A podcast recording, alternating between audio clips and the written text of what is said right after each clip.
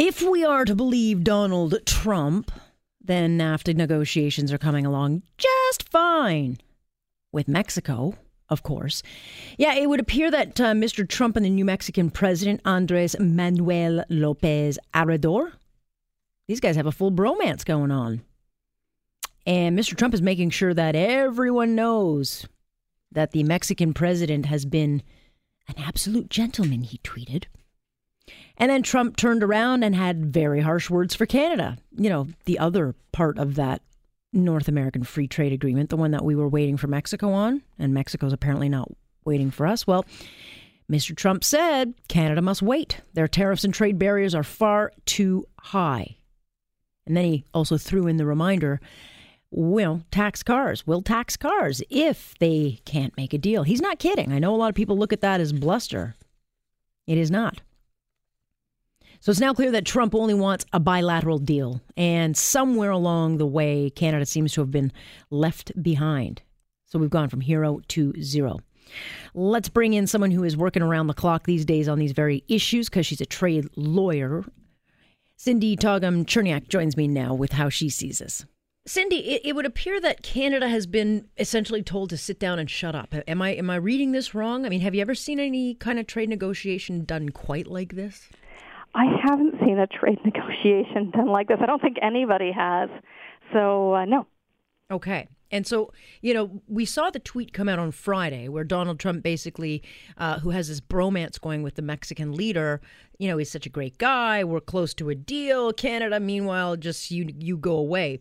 Um, where are we? Are we are we going to watch Mexico sign a bilateral deal before us?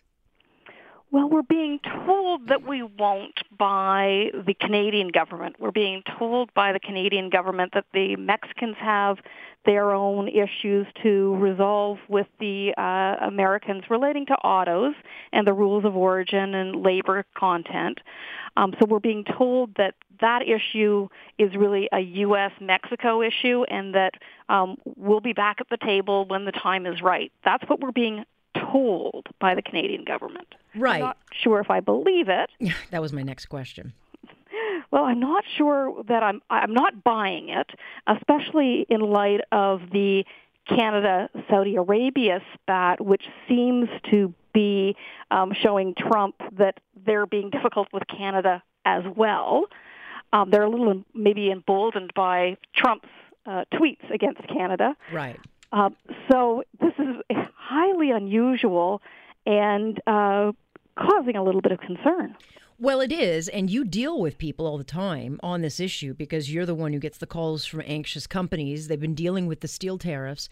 Donald Trump again on the Friday, you know, uh, while a lot of people kind of just blow this off and say he's a liar, it's all bluster. I mean, the bottom line is he has put in tariffs. They are causing problems. And he also again threatened, by the way, those auto tariffs could be coming. So he keeps talking about it and people keep saying, "Oh, it's just all bluster." I'm not so sure about that. Well, his behavior towards uh, Turkey uh, suggests that it's not bluster. That you know he imposed a 25 percent, uh, uh, sorry, a 50 percent tariff on um, steel and a 20 percent tariff on aluminum last week. So he does engage in what some people are calling economic warfare to put additional pressure on a country to give him what he wants. And President Trump wants Canada to change its supply management um, dynamic. Whether or not it's, it's get rid of supply management, I don't believe it's getting rid of supply management because then he'd have to compete with the rest of the world. I think that he wants greater access for American uh, supply managed products, mm-hmm. and uh, he is determined to get it and to apply as much pressure as as possible in order to get Canada to give him the concession that he desires. Right, and, and you know our, our, officials, uh, being Chrystia Freeland, who really has uh, been uh, the poor minister who's been kind of sh- shouldered with this whole thing. Um, all of a sudden, we've got this talk in the last couple of days, and maybe Saudi Arabia is the reason for it, but that they're anxious to get back to the table. But I don't get the sense that it's going to be anytime soon. I don't get the sense that uh, it's going to happen in the next few weeks. Uh, but on, on the, the other side of things, Canada would want supply management to be the last issue. We would want every other issue to be resolved so that we can then uh, have a heart-to-heart discussion with uh, those industries that would be affected by changes to supply management. Uh, and say, but, but let know, me ask this you this: is the last thing, right? But I would think that it would be less expensive and less risky for the government of Canada to sit down with the supply management issue and say, "Hey, look, we'll make you whole, but we've got to actually get this deal because, you know, to make the steel industry whole would be a whole lot more expensive than making the the supply management issue whole. And I'm not into, you know, subsidizing every business out there, but if I had to kind of take the sacrificial lamb, I'd throw that at the supply management in order to save the steel. And the question is, when do you put that on the table? I think that it's, it's something that will be put on the table. Mm-hmm. Uh, the question is when, and uh, are we at the point now where this needs to, this card needs to be played? Oh, you think it's now it needs to be played? I, I, I'm halfway between uh, it's the last issue and let's get it on the table so that the threats stop and that the economy gets back to a more calm state because we don't have um, the auto tariffs hanging over our heads. Right. And we can resolve the steel and aluminum tariffs if President Trump knows that he is going to be able to go back to Wisconsin, uh, Arkansas, and some other uh, states with I am getting what you would like for uh, greater access for farm products. Right. So just paint Dairy a picture because I, I, think we're just starting now to see some of the price hikes, um, you know, on groceries and, and products that everyday people um, buy. Is it going to get worse? Well, if the auto tariffs are put in play, yes, it, it, it's going to get worse. And if President Trump increases mm-hmm. the uh, steel tariffs and the aluminum tariffs like he has done with Turkey, then it can get worse. If President Trump treats Canada like China and puts tariffs on other goods, then it could get worse. So there are many things that President Trump could do, and he has demonstrated he would would do. Yeah. Um, if he thought it would get the concessions that he desires from Canada. It's all about having Canada concede um, the points that he's put on the table. And, maybe he's going to sit back and try to teach our uh, prime minister a lesson in humility because, you know, he's in the driver's seat, whether people like it or not. Um, and as you pointed out with all these other countries, he's willing to be radical and crazy to get what he wants. Well, he definitely de- demonstrated after the G7 that he is willing to take to the airways and criticize Prime Minister Trudeau. Yeah.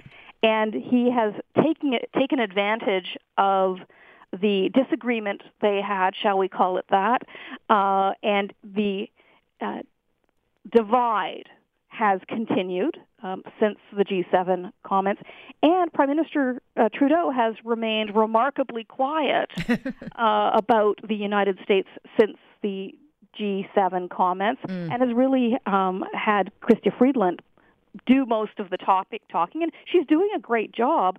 But we're also finding out, as you and I talked about before, that rumors are coming out that U.S. Trade Representative Lighthizer yeah does not really like uh, Miss Freeland. I don't know if that's true or posturing. Well, we know the Saudis don't like her. We know the Russians don't like her. There are a lot of people that she has ruffled the feathers of, but she's also got a very unenviable task because she has really, this poop pile has been kind of just tossed on her. This is would be difficult for any minister of foreign affairs and any minister of international trade the rules have all been broken, and uh, we are starting fresh with a brand new rule book that hasn't been written down for anybody. Yeah, well, fascinating. I guess you didn't think it was going to quite go like this. When we first started talking, you were very um, level-headed, and and now uh, I guess it didn't go the way you thought it would go. Well, I think everyone is still level-headed in Canada, but we see the risk and mm-hmm. we see the chaos, and we see that uh, you know, we do not have as strong a bargaining position yeah. as we had hoped, and that President Trump and his team are applying the maximum pressure possible mm-hmm. to get what they want. And this is a, a very interesting dynamic that is playing out in public where most free trade agreement negotiations take place behind closed yeah. doors, and the unusual you know thing was was in the Canada EU CETA where the Belgium spat came out. Um, and we said, "Oh, this is unusual. This is new." Uh, and now we're, we've seen something even more extreme in terms yeah. of uh, the negotiation in public, the negotiation via Twitter, and uh, the level of political posturing on all sides. Yeah, fascinating times. Uh, thank you very much for your insight. Really appreciate it, Cyndee. Have a great night. That is Cyndee Todgham Cherniak joining us, and all these guys, all these trade, they're all working around the clock because while we don't really see what's happening, the fallout, a lot of companies, certainly in the aluminum and steel industry, are really already being rocked by the the uh, tariffs and uh, whatever Mr. Trump has already put into place. So it's already happening.